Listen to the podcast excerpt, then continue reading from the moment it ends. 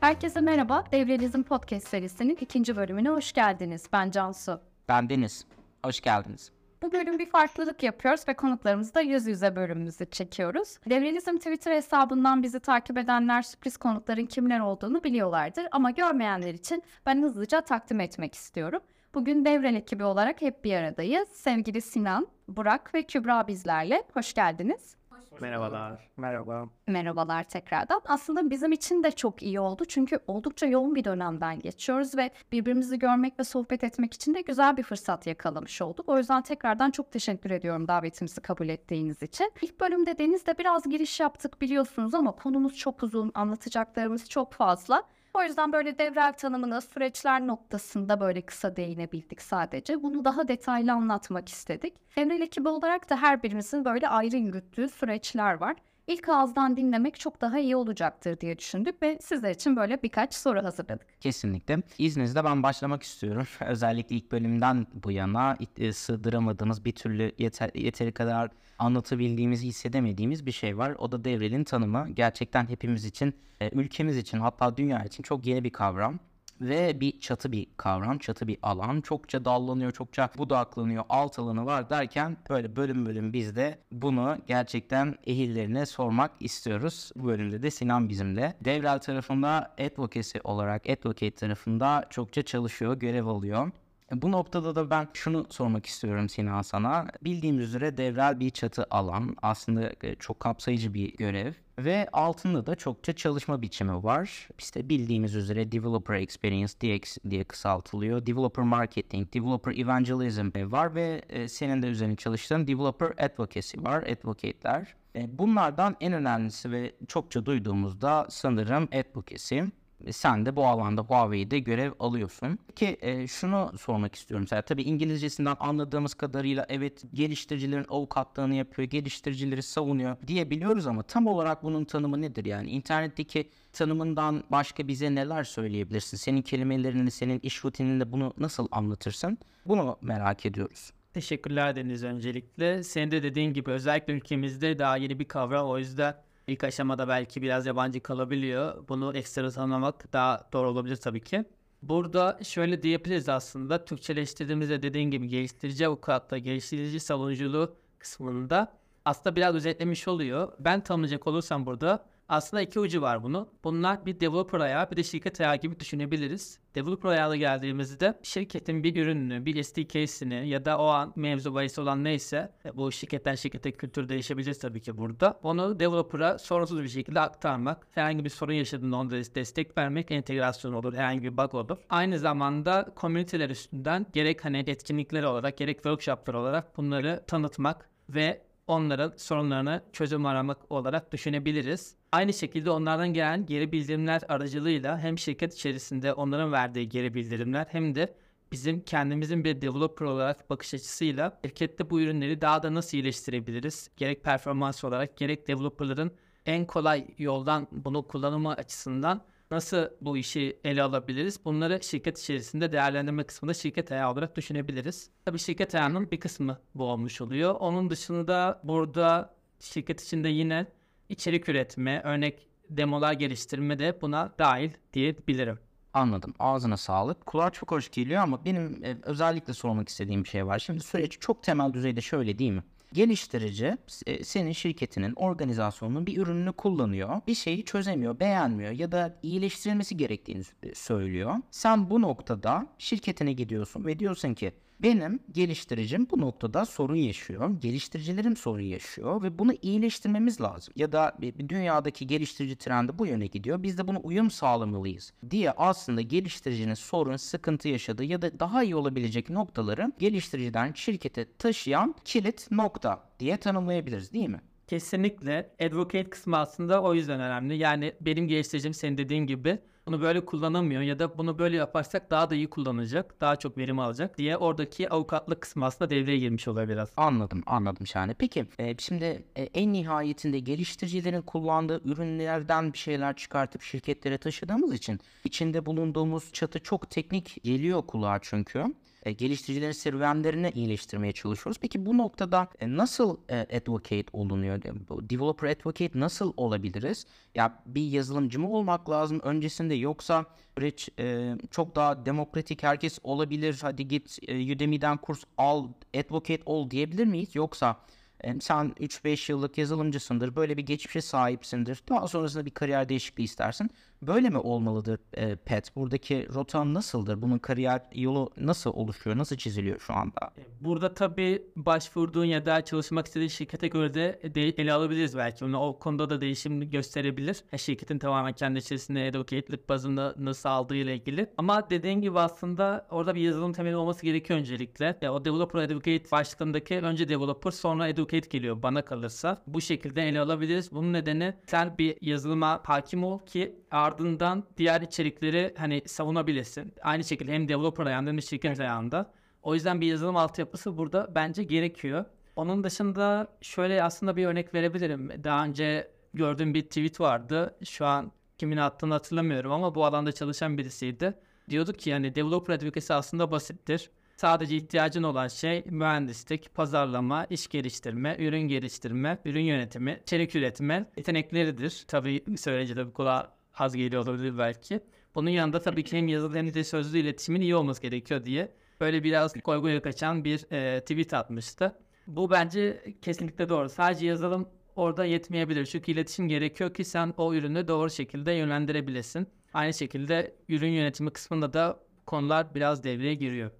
Anladım. Yine devrelin genel çatısında olduğu gibi bir kuşun iki kanadı söz konusu. E, development serüveni ve relations konusundaki güçlü soft yetenekler.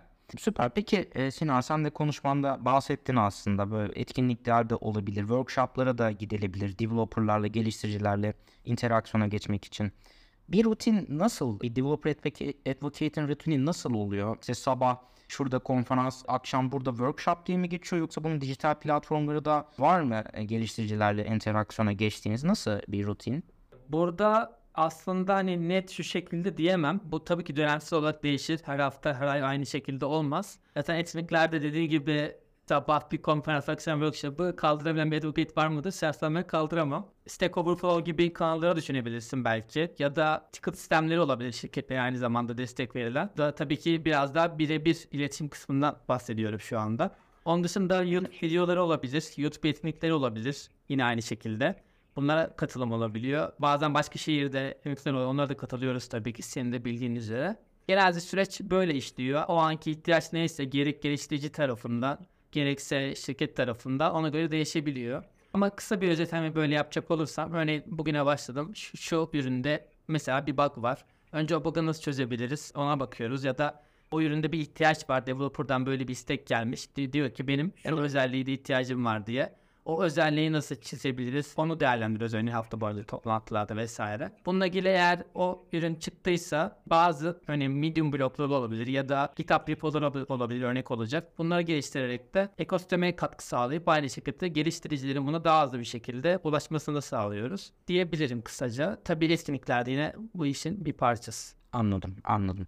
Çok teşekkür ederim e, Sinan. Bence developer advocate olma yolunda kariyer düşünenler, bunu merak edenler için çok açıklayıcı bir yanıt oldu. Developer Relations'ın en önemli ayaklarından bir tanesini seninle öğrenmiş, keşfetmiş olduk. Çok teşekkür ederim. Burak, sıradaki soruyu sana sormak istiyorum. 10 yıl aşkın süredir Huawei'de çalışıyorsun. Şu anda da mühendislik yöneticisi olarak bizim devre ekibinde de liderlik ediyorsun. Ve aynı zamanda Huawei geliştirici toplulukları Türkiye'de senin ellerinde doğdu diyebilirim herhalde. Yanılmıyorsam 2 yıla yaklaştı bu süreç ve buna doğrudan tanıklık ettin. Öncelikle şunu sormak istiyorum. Bir küresel topluluk Türkiye'ye geldiğinde sıfırdan bire nasıl ulaştı? Bu serüven, bu süreç nasıldı? Nasıl yayıldı? İlk, ilk günkü an mesela bize anlatabilir misin? Mesela bir topluluğun ilk anıyla şu anki anı aslında. Buradaki hikayeyi e, öğrenmek istiyorum. Elbette. Aslında şimdi biraz belki hikayeyi daha geri sayıp bu programın ortaya çıkış amacını belki de bahsedebilirim. Program 2020 yılında önce Çin'de başlıyor. Geliştirici programları. Huawei mobil servisleri ekosisteminin aslında yaygınlaştırmasına yönelik olarak başlatılıyor bu program. 2021 yılında Türkiye'de koşmaya başladığında aslında biz burada ilk başlarda dediğin gibi bebek adımlarıyla başladık. Öncelikle programın yapısına, Çin'de nasıl yürüdüğünü kavradık. Aynı zamanda az önce Sinan da bahsetti. Developer relations, belki geliştirici ilişkileri zaten Türkiye'de çok niş bir kavram. Çok bilinen bir kavram değil. Bizim için de çok yeni bir kavramdı. Dolayısıyla biz öncelikle hem bir topluluk nasıl kurulur bunu öğrenmekte uğraştık. Hem de bu topluluğun geliştirici topluluklarına neler verebiliriz bunları öğrenmek istedik. İlk bir sene belki de bizim için e, bir tık böyle öğrenme ve gelişme, daha çok gelişme aşaması olarak geçti diyebilirim. Bu aşamada birçok topluluk yönetimi yapmış, geliştirmiş profesyonellerden de tabii destek aldık. E, topluluğu daha ileri nasıl götürebiliriz diye öğrenmek için. Aynı zamanda global olarak tanınmış bazı kişilerin geliştirdiği topluluk çizelgelerini de inceledik tabii bu tarafta. Dolayısıyla bizi öncelikle şunu keşfettik. E, Bizim yakalamak istediğimiz aslında buradaki enerji önce bir aktivasyon yaratabilmekti. Çünkü toplulukların, öğrencilerin, geliştiricilerin öncelikle bizi ve ne yaptığımızı bilmesi gerekiyordu. Huawei mobil servisleri nedir? Onlara neler sağlayabilir? Aslında tabii ki de topluluk kurmanın dezavantajları da var. Çünkü şirketler aslında biliyoruz hepimiz para kazanma odaklı çalışıyorlar. Burada para kazanmanın tamamen ötesinde topluluk yararına yapılan bir çalışma var. Ve bu gerçekten de şirket için zor bir kavram. Bunu kabul ettirmek çok zor bir kavram. Ben iki seneye dönüp baktığımızda şunu çok rahatlıkla söyleyebilirim. Yaptığımız işlerin başarısı aslında Türkiye'de çok iyi bir seviyeye geldiği için biz bunu şirkette çok rahat kabul ettirebildik ve kendimize oynama alanı yaratabildik aslında. Bu bize bir özgürlük tanıdı ve bu özgürlükle beraber biz kendimizi her zaman daha ileriye götürecek adımları da çok rahat atabildik. Bu noktada ben şunu söyleyebilirim. Birincisi size güvenen bir ekibin olması burada çok önemli. Yöneticilerin ise size ne kadar güvendiği çok önemli. Artı birlikte çalıştığınız ekibin motivasyonu, tutkusu bence bu ekibin gelişmesinde Huawei Developer topluluklarının en azından Türkiye'de şu anda o sıfırdan bire dediğin aşamada eğer bir diyebilirsek buna bu aşamaya gelmesine çok büyük bir katkı sağladı diyebilirim genel olarak. Anladım. Harika. Ağzına sağlık. Şimdi sen de konuşmanda çokça bahsettin aslında. Bu işin çok büyük zorlukları vardı. İşte en temel düzeyde bunu yaratacak olan şirketin para kazanma kaygısıyla uyuşmuyor. Paralel olmayan bir olgu topluluk kavramı. Şirketler böyle düşünüyor. Ülke olarak da topluluk kavramına ya da topluluğun topluma sağladığı fayda bakımından bir farkındalığımız olmadığı da ya da eksik olduğu da aşikar. Bir yandan da e, şimdi Huawei'nin geliştirici topluluklarının küresel taraftan özellikle Çin tarafından ülkemize geldiğini, uyarlanmaya, burada aktif ve faal olmaya oldurulmaya çalışıldığını e, gözettiğimizde zorlu bir süreç gibi görünüyor ama tabii bir de somut olarak senin ağzından bu işin tam zorlukları nelerdir? Topluluk kurmak isteyen başlatmak isteyen, liderlik, yönderlik etmek isteyen birisi nelerle yüzleşir? Neleri aşmak zorundadır Burak? Bence çok güzel bir soru. Yani topluluk oluşturmak gerçekten zor bir süreç. Aynı zamanda işin kendi içerisinde belli pratikleri topluluğun da dinamikleri oluşturuyor. Bu dinamikleri çok iyi anlamak, topluluğu oluşturan bireylerin geri bildirimlerini çok iyi dinlemek ve ona göre şekillendirmek. Tabii ki de kendi küresel bağlı olduğu değerlerden de bir şekilde taviz vermeden bunu sürdürebilmek biraz zor. Bu bizim için bir öğrenme aşamasıydı. İlk bahsettiğim 2021 yılı pandeminin de getirdiği belki efektlerle beraber tamamen online çevrim içi etkinliklere dayalı birbirimize dokunmadan Bir de çok özür dilerim Burak. Bir de pandemi değil mi işin içerisinde aslında en kurulmayacak olmayacak zamanda aslında topluluk kurulmaya çalışılıyor gibi bir şey var galiba. Evet yani herkes için aslında bu tamamen yeni bir süreçti. Şu anda dinlediğimizde geçmişe yönelik e, topluluk kuran, bu işte çalışan insanların da temel düzeyde en zorlandığı dönem bu pandemi dönemi. Çünkü tamamen bir bilinmez, insanların eve kapandığı, uzaktan bir şeyleri yapmaya çalıştığı. Eğitim modelimiz bile değişti aslında baktığımızda. Webten bir eğitim modeline döndük. Bu zorla hiçbirimizin tecrübe ettiği bir konu değildi. Ama bir yandan belli avantajları da doğurdu tabii ki de. Çok daha hızlı geniş kitlelere ulaşabildik. Çünkü bugün hepimizin kullandığı sosyal medya kanallarının ne kadar efektif olduğu, insanların ne kadar çok takip ettiğini hepimiz biliyoruz. Burada biz daha çok yayınlarımızı YouTube üzerinden yapmak zorunda kalmıştık ki bu bir yandan da avantaj sağlamış oldu aslında. Ben de burada Burak'a bir soru sormak istiyorum aslında. Evet, yani çok zorlukla da karşılaştık. Birçok konuda belki vakit kaybettik, yolda bir şeyleri öğrendik. Ama bu zorlu yolda bazı şeyleri de gerçekten çok iyi yaptığımıza inanıyorum. Özellikle de biraz senden dinlemek istiyorum. Nelerde iyiyiz yani bizim güçlü kaslarımız neler sence? Mesela ben ilk şeyi söyleyebilirim. En güçlü kaslarımızdan biri toplum içerisinde eğitim ve öğrenim kısmı. Hem teknik anlamda hem de soft skill tarafında o tarafta güçlü olduğumuzu düşünüyorum. Bizim toplulukta en iyi şeylerden biri sahayı çok iyi dinleyip çok iyi yatırıcılar geliştiriyoruz. Bence en önemli kaslarımızdan biri bu. Analiz edebiliyoruz aslında Evet. değil mi? Ben de buna ekleme yapabilirim Kübra'nın söylediğine. Ee, mesela gözlemlediğim kadarıyla e, sahayı, topluluk bireylerini çok çok iyi dinliyoruz. Gerçekten nelere ihtiyaçları olabileceğini tanımlayıp onlara vermeye çalışıyoruz diyebilirim ki yani temel düzeyde bir öğrencinin ihtiyaç duyabileceği hemen hemen her şey veriliyor bizim topluluklar tarafından. Bence bu çok kıymetli bir şey. E, bireyi yükselttiğimiz takdirde toplulukları yükseltebileceğimiz e, inanışı, düşüncesi bence çok güzel. Deniz, sana ek olarak şunu söylemek istiyorum. Ee, bizim en önemli kaslarımızdan biri de mentorluk sistemi. Bu söylediğin taraftaki sahayı dinlerken aslında onların bu topluluk yolculuğunda onlara öngöremedikleri ya da öngördükleri ya da destek istedikleri noktalarda destek oluyoruz profesyonel. Ben de buna paralel bir şey söyleyecektim aslında. Örneğin sadece topluluk üyeleri için değil, bizim için de bir öğrenme serüveni diye düşünüyorum burada. Hani sadece onlar bizden değil, biz de onlardan bir şey.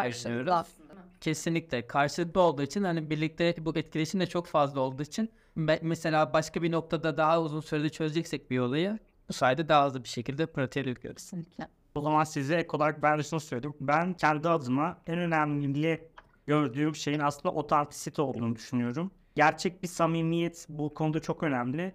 En eski elçilerimizden bir tanesi bu geri bildirimi paylaşmıştı. Topluluğun içerisinde ben amatör olma olarak kalmayı seviyorum ama profesyonel yapmak bu bana birazcık değişik geliyor diye bir şey söylemişti zamanında. Düşündüğüm zaman şunu görüyorum. Burada amatörlükle profesyonelliğin arasındaki aslında fark tamamen şu. Amatör yapmak gerçekten tutkuyu gerektiriyor. Ben yanında olarak şunu söyleyeyim harika bir ekibe sahibim ve bu ekibin gerçekten yarattığı sinerji ve amatör ruh gerçekten çok önemli. Bu ekibin en önemli başarısının ben bu olduğunu düşünüyorum kesinlikle. İkinci olarak da otantisite samimiyiz aynı zamanda. Bu işin profesyonel amatör farkı tamamen buradan kaynaklanıyor. Biz bu işi profesyonel bir kaygıdan ziyade amatör ruhla gerçek samimiyetle birebir dokunarak burada bizim örneğin profesyonel şirkette yaptığımız gibi birebir kişilerle zaman ayırıp onlarla diyalog kuruyoruz. Sorunlarını dinliyoruz. Neler katabiliriz? Onlara nasıl kariyer fırsatları yaratabiliriz? Bunları konuşuyoruz, planlıyoruz. Bu çok önemli. Karşı taraftan da hissedildiği zaman aslında bu o samimiyetin ben birçok kişi tarafından farkında olunduğunu hissediyorum. Bu şekilde de geri bildirimler alıyorum. Bu bence en önemli başarımız ve olduğu sürece de hani gelişimin devam edeceğine inanıyorum ben. Burada ilk dediğin hani amatör olmanın gereği aslında gönüllülük esaslı olması toplulukları diyebilir miyiz yani kısaca? Ya kesinlikle bunu daha profesyonel bakıyor olsam örneğin şu anda bu podcast'i çektiğimiz saat belki saat 7 civarında bir Evet. iş sonrasında mesai sonrasında bunu çekiyoruz ve hepimiz aslında bunu gönüllülükle ve gerçekten severek buradayız şu anda. isteyerek yapıyoruz bunu. Aynı şekilde akşam yayınlarımız olsun. Her zaman aynı şekilde bunu severek, isteyerek ve hiçbir zaman aslında bu motivasyonumuzu kaybetmeden yapabiliyoruz.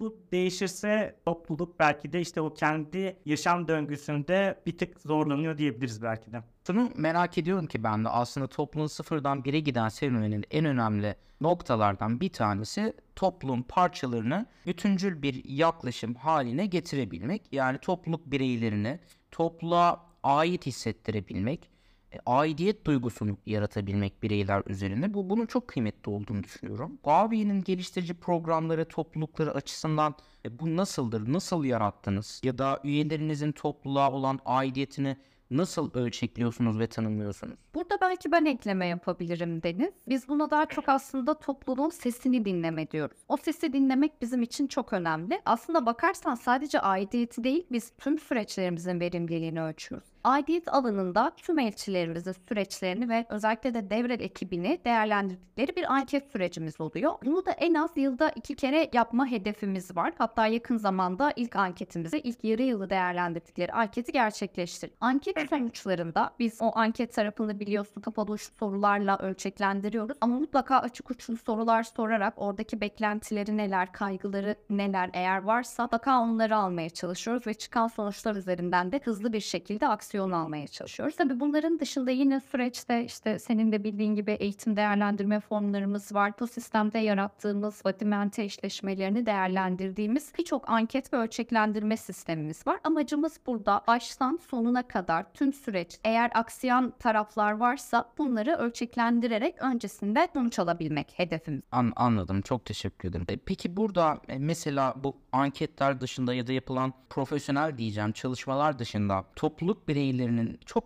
çok basit düzeyde sosyal medyalarına Huawei'nin topluluklarının bir parçası olduğunu yazması da bir aidiyet göstergesi mi? Bunu topluluğun gelişiminde bir ölçek olarak kullanabilir miyiz? Çok güzel bir yere değindin. Bence bununla ilgili de yakın zamanda bir hikayemiz var. Belki Kübra bahseder ondan. Aynen. Burada eski eğitimlerimizden bir tanesi süreci bittikten sonra toplulukta devam etti ve tüm etkinliklerimize katıldı. En son bir fiziki etkinliğimizde yine elçilerimizden birinin çok güzel böyle üç kampı vardı. Elçimiz o kampa aktif bir şekilde katılıp hatta o kampta birincilik ödülü aldılar. Sonrasında bizim farklı bir partner firmamızı da kariyer seçeneği yani bir staj deneyimi sağladı kendisine. Elçilerimizin birçoğu zaten LinkedIn'da bu paylaşımı yapıyorlar. Çünkü ana tarafta biz onlara LinkedIn, kitap gibi eğitimler verip aslında oradaki bu paylaşımlardaki ilerideki kazanımları noktasında önemli ipuçları veriyoruz. Aslında biz ekip olarak onlara sadece maddi destekler değil böyle manevi anlamda yılbaşı kartları vesaire gibi kartlar oluşturup onlara paylaştık ve o kadar mutlu oldular ki yani 30'dan fazla eğitimimiz var yaklaşık 25'ine yakın kişi LinkedIn'da bunu teşekkür anlamında bizimle paylaştı. E, aslında oradaki aidiyet sadece maddi anlamda değil, kartla onları yılbaşılarını kutluyor olmamız onların ne kadar bu topluluğa ait olduğunu göstermiş. Bu arada şöyle de bir örnek verebiliriz. Ben onu da çok seviyorum. Arkadaşlarda görüyorum. Sosyal medyada özellikle. Sadece kendi etkinliklerini paylaşmıyorlar. Birbirlerinin etkinliklerini de paylaşıp aslında birbirlerine destek oluyorlar. Ben o tarafı da çok seviyorum ekipte. Evet. Bütüncül bir aidiyet yani. Kesinlikle. Kendi aralarındaki etkileşim ya da iletişimin de ben bunda önemli olduğunu düşünüyorum. Bazen haftalık toplantılarımız o kadar oluyor ki yani biz bitirmek istiyoruz artık yorgunluktan mesai sonrası hitap düşmüş haldeyken onlar kendi aralarında bile devam ediyorlar. O, Evet. içerideki aslında birliktelik, aile kavramı da belki yine burada o aidiyeti arttıran önemli bir şey. Bu da samimiyetten geliyor diye düşünüyorum yine ben. Kesinlikle. Bir de bununla alakalı bu arada her kampüs eğitimimizin farklı yetkinlikleri var. Ama herkes birbirini o kadar iyi tanıyor ki bu yetkinlikleri kullanarak işte startup girişimi olan arkadaşlar var ya da işte farklı yarışmalara katılmış arkadaşlar var. Hep birbirleriyle iletişimde olarak aslında arka planda bizim dışımızda da kendi aralarında proje geliştirdikleri süreçleri de var. Hazır bu tarafa da girmişken ben biraz geliştirici topluluklarımızdan biri olan HST süreçlerimizden de bahsetmiyorum. Bunu böyle hep de gururla söylüyorum. Bu sene Kübra herhalde 19 şehirde yaklaşık 32 üniversitede eğitimimizde süreçlerimize devam ediyoruz. Böyle sosyal medyada çok aktifiz. HST tarafında toplulukta neler yapıyoruz oldukça sık anlattık ama bilmeyenler için bize biraz HST topluluğundan bahsedebilir misin? Topluluğa dahil olanları neler bekliyor? Huawei Student Developers grubu teknolojiye meraklı farklı dilimlerden öğrencilerin yer aldığı bir öğrenci topluluğu. Peki burada öğrencilerimizi ya da bu arada öğrenci dediğim e, lisans öğrencisi, yüksek lisans öğrencisi, doktor öğrencisi olması yeterli bizim için. Burada onları neler bekliyor? Eğitim ve öğrenme fırsatları var. E, birazdan o konuya tekrardan geleceğiz. Teknoloji ve araçlar noktasında bizim Cloud, Huawei Cloud, HMS ya da farklı teknolojiler noktada onlara campler, praktikumlar, işte canlı yayınlardaki eğitimlerle onların aslında o taraflarını da besliyoruz. Proje ve hackathon fırsatları var. Bu arada özellikle bizim en kuvvetli Huawei'in en kuvvetli alanlarından biri global tarafta çok fazla yarışma düzenliyoruz ve Türkiye'yi temsil etmek adına ICT Akademi ile beraber birçok hem kampüs eğitimlerimizden hem core ekiplerinden öğrenciler hem Türkiye'de hem global tarafta bizi temsil ediyorlar. Mentorluk ve rehberlik noktasında birebir dediğimiz mentorluk sistemiyle aslında arkadaşlara e, destek veriyoruz ve başlattığımız Body Movement sistemiyle de e, tecrübeli kampüs eğitimleri arkadaşlarımız yeni sürece başlayanlara mentorluk vererek aslında oradaki usta çırak ilişkisi dediğimiz sistemi devam ettiriyorlar. En önemli kaslarımızdan biri de networking. Çok farklı alanlarda, çok farklı okullarda biraz önce Cansu'nun da bahsettiği gibi 32 tane üniversitede yer alıyoruz ve 32 üniversitenin core ekiplerinden ve üyelerinden birçok arkadaş var. Her hafta onlarla farklı etkinliklerde toplandığımız için birbirleriyle network ağlarını geliştirme şansları yakalıyorlar. Diğer fırsatlarımızdan biri de Burak da bahsetti. Kariyer fırsatları hem kampüs elçilerinden hem core ekiplerinden birçok arkadaş bizim Huawei bünyesinde staj ve iş imkanı buldular. Bra ağzına sağlık. Ee, anladığımız kadarıyla harika giden bir topluluk var. Ellerinize sağlık, emeklerinize sağlık. Peki burada bir şey sormak istiyorum. Bu iyi giden şeylerin sürdürülebilir olması için, devam etmesi için neler yapıyorsunuz? Hani hep derler ya, bir denklem kurarsınız, bir organizasyon yaratırsınız. Bu denklemden e, o kurucular, yürütücüler kendisini çıkarttığında denklem hala aynı sonucu veriyorsa bu yapı başarılı bir yapıdır. Yani sürdürülebilirlik anlamında denklemin devam etmesi için biz çıksak bir ya da bu işte şu an bunları iyi yapan kişiler çıksa dahi bu topluluğun sürdürülebilir olması için neler yapılıyor ya da biz neler yapmalıyız? Bir topluluğun sürdürülebilir olması için neler gerekiyor? Neler uygulanmalı? En önemli kısım raporlama kısmı. Yani toplulukların en e, zayıf olduğu noktalardan biri raporlama noktasında yeterli olmuyorlar. Sadece sözel anlamda konuşup aslında sistem yaratmak istemiyorlar. Bizim Huawei Student Developers'taki en önemli kalemlerimizden biri her şeyin raporlanabilir ve ölçeklendirebilir sistemler içerisinde yer alıyor olması. Bu sayede de biz sahayı da dinleyerek topluluk stratejilerini çok rahat oluşturuyoruz. İlerleyen süreçlerde iş değişikliği ya da farklı ekibe dahil olacak kişiler aslında o dokümanları sadece inceleyerek hemen sürece adapte olabilir ve bu sürdürülebilirlik noktasındaki süreçleri çok rahat ilerletebilirler. Bence bizim en önemli kaslarımızdan biri sistemde süreçlerin yürütüyor olmamız. Ben bununla bağlantılı bir soru daha sormak istiyorum biraz sana. Özellikle de bu soruyu ben sana sormak istedim. Çünkü ilk fikir anası sensin diyebilirim. Bizim bu sene komitelerimiz çok aktif biliyorsun ve hani komitede yer alan arkadaşlarımız da gerçekten güzel projeler çıkartıyorlar. Burada neler yapıyoruz? Mesela kaç komitemiz var? Özellikle belli başlı komitelerimiz bu sene güzel projeler çıkarttı. Onlardan da örnek verebilirsin belki. Totalde 8 tane komitemiz bulunuyor. Bu komitelerde çeşitli etkinlikler düzenliyoruz ve 10 tane kampüs eğitimimiz ve okullarıyla aslında biz etkileşim içerisindeydik her zaman. Biz bu ana maddede komiteleri çıkartırken şunu dedik, fırsat eşitliği var eğitimde. Ama biz 32 tane kampüs eğitimimizde ve kor ekipleriyle iletişimde olurken 81'deki üniversitelerle iletişimde kalamıyoruz. Biz de dedik ki bize gönüllü olmak isteyen kişilerin yetkinliklerini baz alarak komitelerde yer alsınlar, projeler üretsinler. Hem de network anlamında 81'deki tüm öğrenciler kendi arasında yetkinliklerine göre etkileşim içerisinde olsunlar. 8 tane komitemiz var ve çok aktif ama ne gibi projeler yapıyoruz? Belki o güzel örnekleri verebiliriz. Tabii ki. Bu arada editör komitesi var. Editör komitesi son dönemlerde video yazısı noktasında hem devre ekip çalışanlarına hem de e, elçilerimize medium yazısı noktasında bizi çok motive etti. Yani ilk defa medium yazısı yazan arkadaşlar bu deneyimi elde ettiler. Bizim en önemli kalemlerimizden bu arada sosyal medya komitesine teşekkür etmek istiyorum. Kesinlikle. E, diğer e, topluluklarda böyle bir komite yok ama bizim en kuvvetli taraflarımızdan biri sosyal medya komitesi. Her gün içerik üretiyorlar, çok sistematik devam ediyorlar. Arı gibi çalışıyorlar. Evet, Çok evet. güzel. Hatta bir tane arı gibi çalışıyor noktasında bir tane sayfa sürekli paylaşıyor ve şey dedi. Bir günde yaklaşık dört tane etkinlik paylaştık ve şey dediler. Size yetişemiyoruz aslında. Sizinize O yüzden yetişemiyoruz. ekibimize yani tüm ekiplere tekrardan teşekkür ediyorum. Eğer siz de öğrenciyseniz ve farklı alanlarda ve kendinize yakın alanlarda çalışmak istiyorsanız komitelere başvurabilirsiniz. Reklam yapacağım burada bu arada. HZG Türkiye Instagram hesabında ilk post tarafında komiteler tarafında bir linkimiz var. Oradan her zaman başvurularımız açık oluyor. Başvuru yapabilirsiniz. Kesinlikle.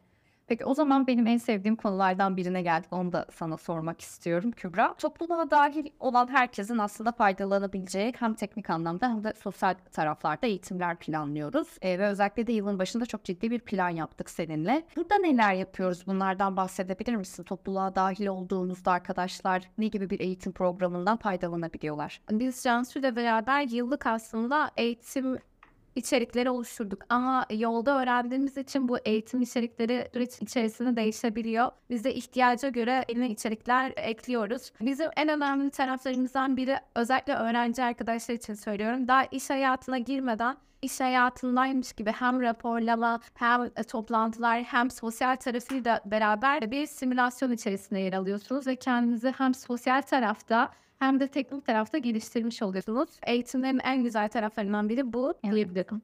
Kesinlikle öyle. Benim sorularım bu kadardı. Deniz senin var mı? Soracağım farklı bir soru.